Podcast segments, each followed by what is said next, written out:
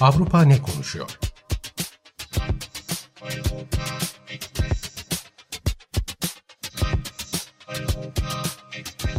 Avrupa medyasından yorumlar.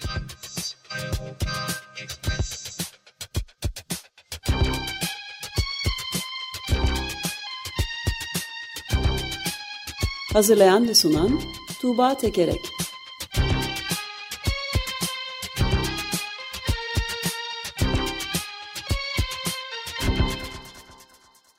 Günaydın Tuğba, merhabalar. Günaydın Ömer Bey. Günaydın. Günaydın Özdeş. Evet Avrupa herhalde sıcakları konuşuyor diye düşünüyoruz. İnşallah. Ee, evet, evet, evet. Avrupa sıcakları e, konuşuyor. Ee, siz de sabahleyin bahsettiğiniz, önceki günlerde de bahsettiğiniz dinliyorum. Siz ayrıntılarıyla veriyorsunuz. Ben şöyle genel birkaç e, not aktarayım. İşte Britanya'da sıcaklıklar önceki gün rekor kırarak 40 derecenin üzerine çıktı. Pek çok başka ülkede de 40 derecenin üzerinde e, sıcaklıklar kaydediliyor. E, yalnızca Portekiz'de binden fazla insan hayatını kaybetti. E, Britanya'da bazı tren seferleri rayların sıcak havalar nedeniyle deforme olması sebebiyle iptal edildi. E, işte orman yangınları var, susuzluk nedeniyle mahsuller tarlalarda kuruyor. E, sıcak hava dalgası Avrupa'nın üzerine bir kabus gibi çökmüş durumunda. Ve artık Avrupa'nın kaçamayacağı bir günden iklim, iklim krizi. Tüm bunlarla birlikte iklim krizini de e, konuşuyor Avrupa. Bu artık köşe yazılarının hani her gün ana e, e, maddesi e, diye söyleyebiliriz. E, havayı yansıtması açısından Lüksemburg'dan Le Quotidien gazetesinden bir yorum aktarayım.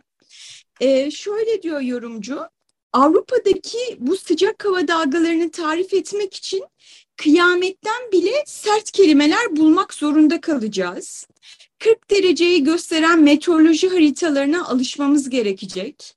Hükümetin akıllı telefonlarımıza gönderdiği ve bizi sıcak hava dalgalarına karşı uyaran alarm bildirimlerine de giderek daha kıt hale geldiği için suyu tasarruflu kullanmaya da bizi bekleyen kü küresel ısınma kabusunun neye benzeyeceğini düşünmemize artık gerek yok. Çünkü artık zaten yaşıyoruz demiş buradaki e, yorumcu. E, e, Britanya'da The Independent gazetesinden bir yorum aktarayım.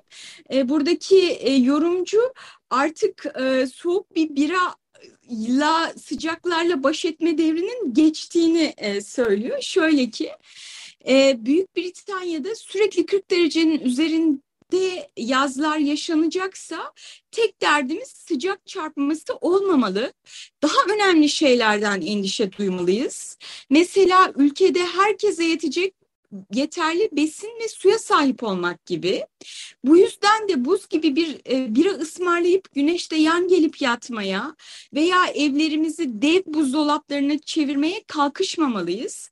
Yapacağımız en kötü şey çirkin, gürültülü ve müsrif bir klima kurmak. Yapacağımız en iyi şey ise canımızı acıtsa bile enerji tüketimimizi azaltmak. Ee, yani tüm bu sıcakların enerjiyle ilişkisi ve enerji tasarrufuna e, dair çok sayıda e, yorum var. Klimalar meselesi çokça geçiyor köşe yazılarında. İşte ofislerde 20 derecede çalışmak zorunda değiliz böyle bir e, enerji kriziyle ve iklim kriziyle karşı karşıya yelken diyor yorumcular. Bir de sıcakların artık e, hayatın her alanını her alanını değiştirmesine dair bir yorum aktarayım. E, Almanya'dan Süddeutsche Zeitung gazetesinden şöyle diyor yorumcu, yeni ve sıcak dünyaya göre belirlenmiş kurallar olmalı. Aşırı sıcaklarda izin hakkına ihtiyaç var. Ter gözlere doğru süzülürken çalışmak riskli. Böylesi sıcaklarda çalışmaya devam edenlerin hata yapması kolaylaşır, kaza riski artar. Her şirket e, aşırı sıcaklardan korunma planları geliştirmeli. Tüm bunların elbette bir maliyeti olacak ancak bu bir sürpriz değil. İklim değişikliğinin bedeli giderek artıyor demiş buradaki yorumcu da. Yani e, sıcak hava dalgasının bu yeni iklim koşullarının e, izin haklarını da e, yeniden belirlenmesi gerektiği, şirketlerin çalışma düzenini yeniden e, belirlemesi gerektiğine dair e, bir yorum bu da. Yani çok çeşitli e, hayatın farklı veçelerini etkilediğine dair yorumlar e, var Avrupa medyasında. Evet yani yeni normal olarak e, ortaya konduğu da sık sık gözüküyor.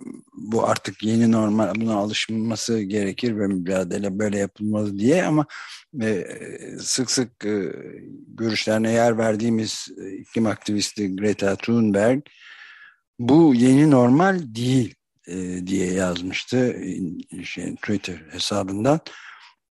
Başımızı kuma gömdüğümüz ve insanlar ve gezegen yerine kar ve açgözlülüğü öncelediğimiz sürece iklim krizi tırmanmaya ve kötüleşmeye devam edecek. Hala uçuruma doğru uyur gezerler gibi yürüyoruz, yürümeye devam ediyoruz demişti. Çok haklı olduğunu düşünüyorum. Evet, e, bu ilk aktardığım yorumcunun söylediği gibi hani kıyamet gibi bir durum ama kıyametten de daha sert e, kelimeler bulmamız e, gerekecek bundan sonrası için. E, ve uyur gezer gibi bu hale yaklaşmak konusunda da e, kesinlikle haklısınız siz evet. ve Greta Thunberg. Dün, e, dünkü günün sözü olarak bunu koyduktu zaten. Evet, Avrupa'nın e, bu sıcaklardan önceki gündemi de e, önümüzdeki kışın nasıl geçeceği meselesiydi. E, çünkü Rusya Kuzey Akım bir e, boru hattını e, bakıma aldı. Bakıma aldıktan sonra önümüzdeki kış için e, tekrar gaz akışı sağlanması gerekiyor. Ama bu gazı vermeyeceği ve dolayısıyla önümüzdeki kışın e, Avrupa için çok zor geçeceği konusunda da pek çok yorumlar var. İşte Hırvatistan'da e, insanların odun sobası kurmasından bahsediliyor. E, İsveç'ten Expressen gazetesi bu daha önce gördüğümüz hiçbir şeye benzemeyecek. Akut enerji sıkıntısının yaşanacağı bir kış kapıda e, diyor. E, böyle kavurucu sıcaklar, dondurucu bir kış, e, böyle iklim, savaş gibi şeylerin ortaya arkasında kalmış ve bunlarla sınanan bir Avrupa'dan bahsetmek mümkün genel olarak. Evet yani bu da çok şaşırtıcı ve saçma bir durum aslında. Çünkü yani defalardır, yıllar değilse bile aylardır en azından vurgulayarak söylemeye çalıştığımız gibi e, Profesör Jacobs'ın ve arkadaşlarının da ortaya koyduğu net olarak ortaya koyduğu şekilde de yenilenebilir enerji şeyleri ve bunun e, depolanması meseleleri e, inanılmaz derecede geliştirilmiş ve çok ucuza. Yani güneş ve rüzgar enerjisi başta olmak üzere bunlara geçmenin ve bunu bir fırsat olarak değerlendirmenin bile mümkün olacağını söylemek mümkün. Yani Rusya'nın Nord Stream'i işte bu neydi? Kuzey yakın bir. Kuzey yakın bir şeyini e, kesmesi bir tam bir fırsat işte. Şimdi yaz da gelmişken bütün güneş panellerini ve rüzgar türbinlerini kurarak son ısı derece pompaları ısı pompalarını hepsini birden kurarak yapmaları hem istihdamı da sağlayacağı açıkça ispat edilmiş bütün ülkeler için. Yani Jacobs'ın ve arkadaşlarının yaptığı şey e, bütün ülkeler için bunun geçerli ve mümkün olduğunu 2050'ye kadar bunu sağlamanın yüzde yüz yenilenebilir enerjiye geçmenin mümkün olduğunu tek tek gösteriyorlar. Ama bu siyasi karar olarak hiçbir şekilde bu bambaşka yönlere gelişiyor tabii. E, bir yandan e, yani Avrupa medyasında şey yazıları da var. Yani bu krizden yenilenebilir enerjiye yatırım yapmış olarak ve bunun genel enerji tüketimindeki payını ciddi ölçüde arttırmış olarak çıkabiliriz e, şeklinde yorumlar da var. Zira o, o yönde yatırımlar da var gerçekten. Ama bir yandan da bu artış e, şeyi e, gelen doğal gaz kesintisini e, yüzde yüz karşılayacak bir e, artış değil. Bunu böyle yapmıyorlar. Onun yerine işte Suudi Arabistan'a gidip e, orada işte pe petrol pazarlığı yapmak ya da tatilde olduğumuz e, dönemde Avrupa Parlamentosu önemli bir e, yasayı öne şey e, yasayı geçirdi. Doğalgazı ve nükleeri yeni, yeşil enerji sayan ve belli şartlar altında bunlara teşvik veren e, düzenlemeyi de geçirdi. İşte bir kısmını da bunlarla kapatıyor. O e, yenilenebilir enerjideki artış e, sadece hani oransal bir artış e, oluyor ama genel olarak şeydeki piyasada yapısal bir değişim e, ihtiyaç olan iklim değişikliği için ihtiyaç olan sıçramayı yakalayacak düzeyde olmuyor. Evet yani tam da bu noktada ben de ufacık bir ilavede bulunayım. Yani e, George Monbiot e, yazar, aktivist yıllardır takip ettiğimiz e, Guardian köşe yazarı e, bir tweet atmış ve şeyi e, örnek alıyor. Yani bir yeni e, Britanya'nın muhtemel yeni başbakan, iki başbakan adayından biri olan Priti Patel'in sözleri yani başbakan olur olmaz bu şeyin yasağını sürdüreceğim diyor. E, rüzgar santrallerinin kurulmasını, rüzgar türbinlerinin offshore yani deniz üzerindeki şeyleri e, kuracağım diyor. Yani George Monbiot da demiş ki e, bundan daha e, ben sizi yok edeceğim, bütün doğayla beraber sizi yok edeceğim diyen bir siyasetçi lafından daha iyisini bulmak da olacak iş değil diyor. Evet, e, Britanya'da e, bakalım gelen gideni aratacak mı? Britanya'da yeni hükümet ve onların hem iklim hem de diğer demokrasi insan hakları alanında yapacağı şeyler e, kaygıyla bekleniyor diyebilirim. E, Britanya'yı da bu açıdan da takip etmeye devam edeceğiz. E, buradan ben şimdi İspanya'ya geçeyim.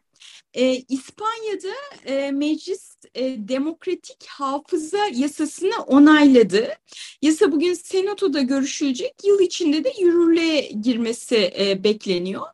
Demokratik hafıza yasası önemli bir yasa.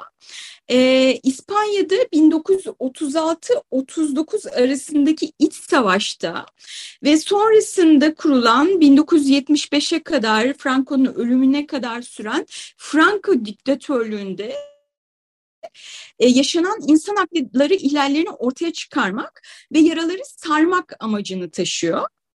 İspanya'da bir tarihi hafıza yasası vardı. 2007 yılında başka bir sosyalist hükümet tarafından çıkartılmış. Şimdi bu yasa onu daha ileriye taşıyor. Nasıl ileriye taşıyor? E, 2007 yasasında Franco dönemi gayrimeşru sayılıyordu. Şimdi ise yasa dışı e, sayılacak. E, Franco'yu yüceltmek suç sayılacak ve Franco döneminde çıkarılmış e, işte siyasi, dini, e, cinselliğe dayanan tüm e, cinselliğe derken kadınlara ilişkin e, tüm e, yasalar, e, tüm mahkeme kararları e, geçersiz e, sayılacak.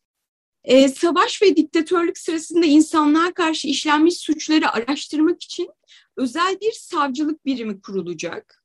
E, iç savaş döneminde ve diktatörlük döneminde kayıp binlerce insanın cenazesini bulmak, kimliklerini belirlemek ve yeni mezar yerlerine taşımak hükümetin sorumluluğu olacak. E, bu toplu mezarlarda işte Franco'nun muhalif e, diyerek öldürttüğü insanlar e, var. E, bu toplu mezarların e, ülke çapında haritası çıkartılacak.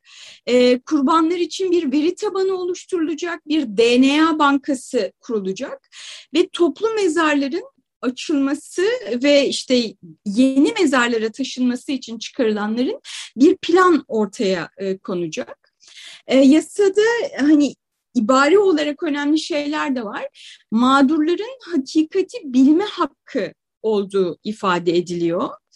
E, Franco rejimine karşı kadınların mücadelesi resmen tanınıyor. Ve Franco döneminde Katalan, Bask, Galicia dillerinin ve kültürlerinin e, bastırıldığı e, belirtiliyor. E, bu konu, bu yasanın çıkarılmasını e, süreci yöneten Bakan Felix Bolanos yaptığı açıklamada e, ülke tarihinin en karanlık döneminin olduğu sayfayı şimdi çeviriyoruz E, ama hakikat yaraları sarma ve bunların bir daha olmasına izin vermemek için daha ileri adımlar atmamız gerekiyor dedi. E, ama tabii bu yasa konusunda herkes fikir değil. Yasa böyle ucu ucuna geçti diyebilirim. 166 e, lehte oy kullanılırken 153 de aleyhte oy e, kullanıldı. Tüm sağcı partiler karşı çıktı. E, en büyük sağ parti işte gelecek yıl seçimlerde iktidara gelirse bu yasayı hükümsüz kılacağını, geriye çevireceğini söylüyor. Sağcıların eleştirileri e, bu yasayla siz geçmişin yaralarını kanatıyorsunuz, İspanya halkını bölüyorsunuz, demokratik bir hafıza yasası diyorsunuz ama seçici bir hafıza e, yasası yapıyorsunuz. Sadece bir tarafın yaşadıklarına odaklanıyorsunuz diyor.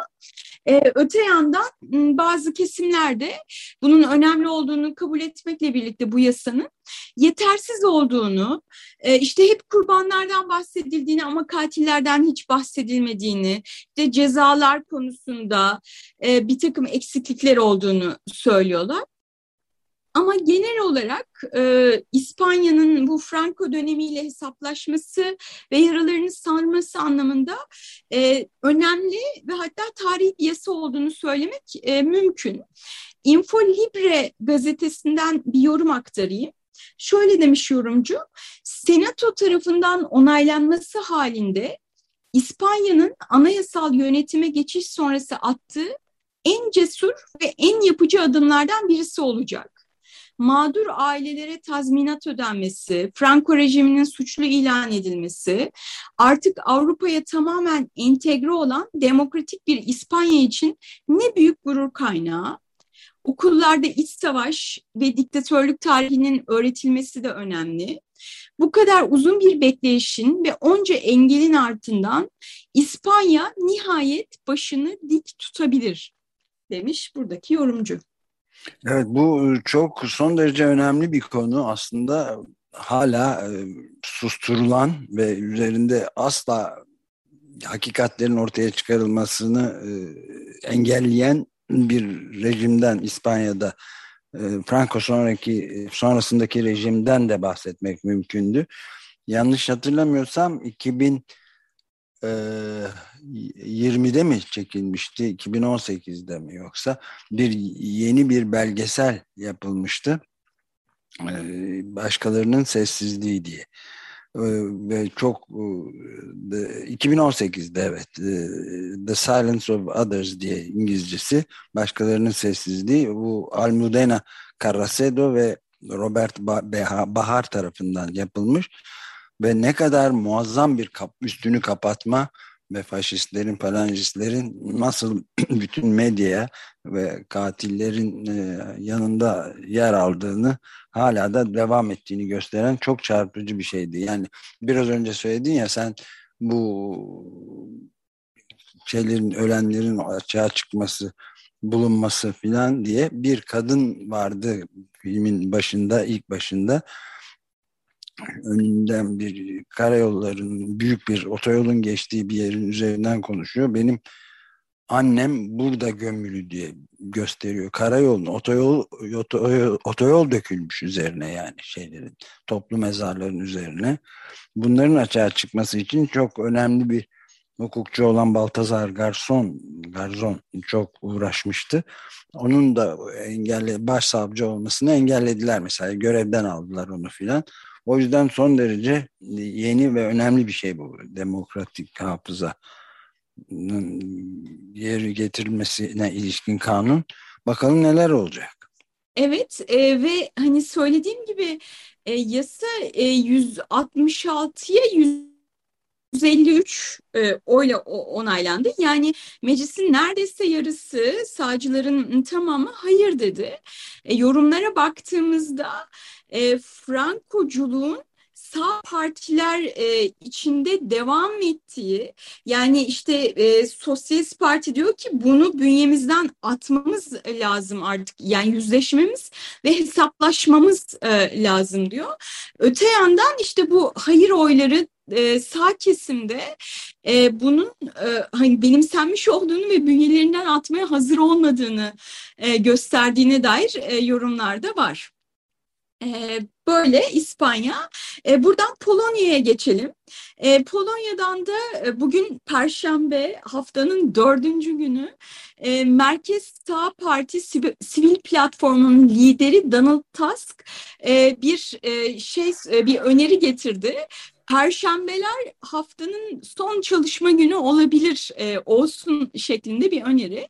E, şöyle ki yani Donald Tusk diyor ki e, başka ülkelerde bunun e, çalışması yapılıyor biz de yapabiliriz.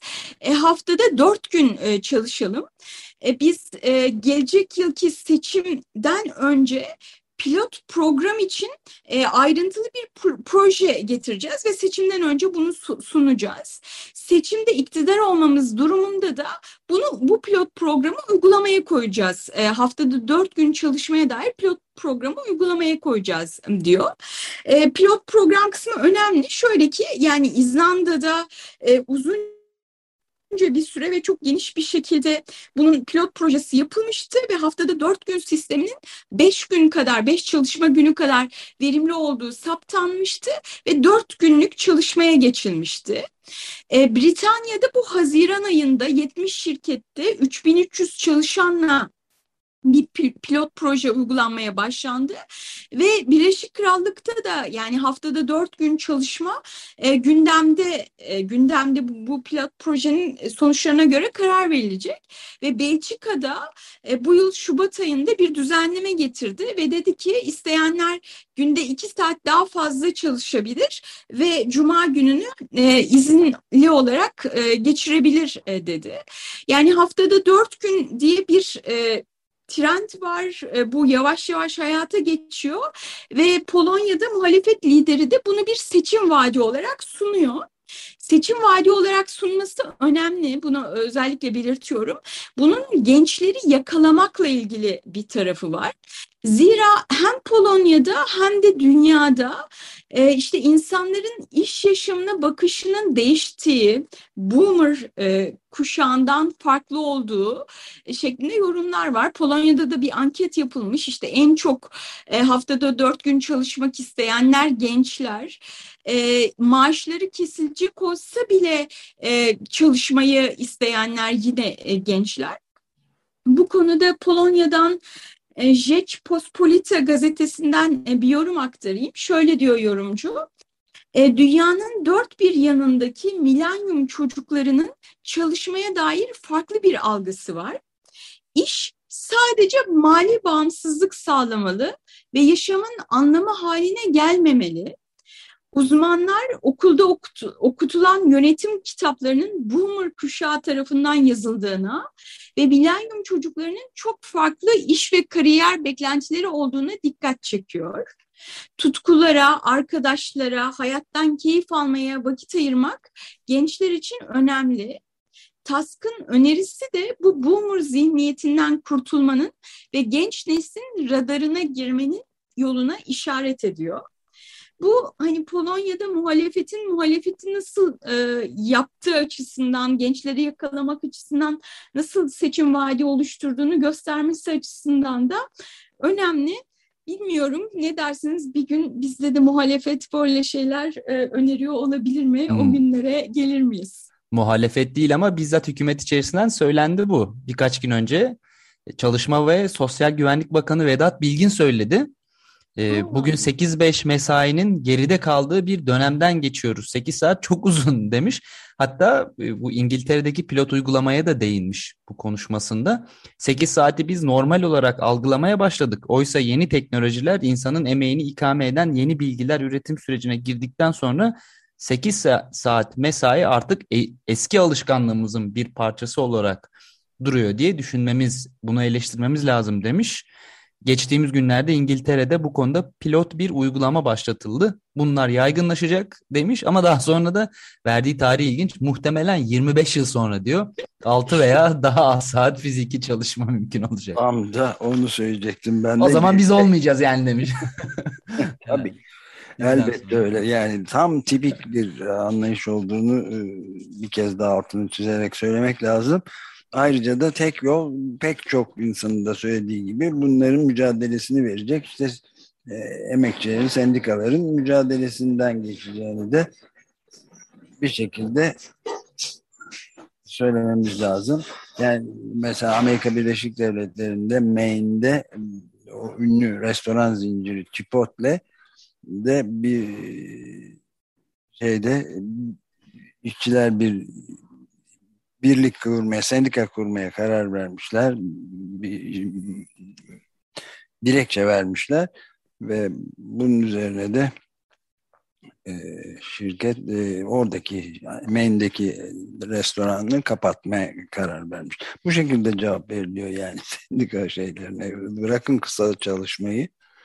E, yalnız bu Bakan Bilgin bu konuda da aynı konuşmasında e, çok ilginç açıklamalarda bulunmuş. Bilmiyorum yakında affını isteyebilir bence.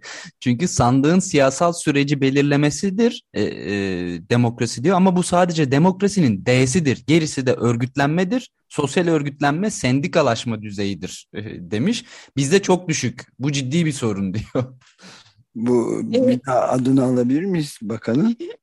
Sedat Bilgin ve Adalet ve Kalkınma Partisi'nden. Evet, Çalışma ve Sosyal Güvenlik Bakanı, şey pardon Sedat dedim, Vedat Bilgin. Vedat Bilgin. Yakın zamanda Vedat, affını isteyebilir gerçekten. Vedat Bilgin'e belki hani şunu da biliyor olmalı sanki e, OECD istatistiklerine göre Türkiye insanların 50 saatten fazla çalıştığı yani e, çalışan insan oranının en yüksek olduğu ülkede ülke Türkiye'de insanların yüzde 43'ü yani yar, yar, yarıya yakını haftada 50 saatten fazla çalışıyor. İşte sen diyorsun ki işte 40 saat fazla dedi evet. diyorsun. Ee, yani insanlar hani Türkiye'de gençlerin meselesi KYK borçlarını ödemek. Bu borçları ödeyebilmek için hani iş bulmak, ikinci bir iş bulmak falan filan. Ee, işte bir bu şekilde gidersek artık 25 yıl mı 50 yıl mı bilmiyorum. Ee, bayağı bir zaman e, gerekecek galiba bu aşamaları aşmak için. E tabii aynı zamanda sendikal örgütlenmede durumumuz çok kötü demiş de yani bunun sebebi yasalar gene. Aslında kendi bir yandan da. Ama şey galiba burada bir komplo seziyorum ben. E, hükümete bir e, sendikal grup sızmış olacak. Yani sosyalistler sızmış gibi görünüyor. Neyse. Evet, evet.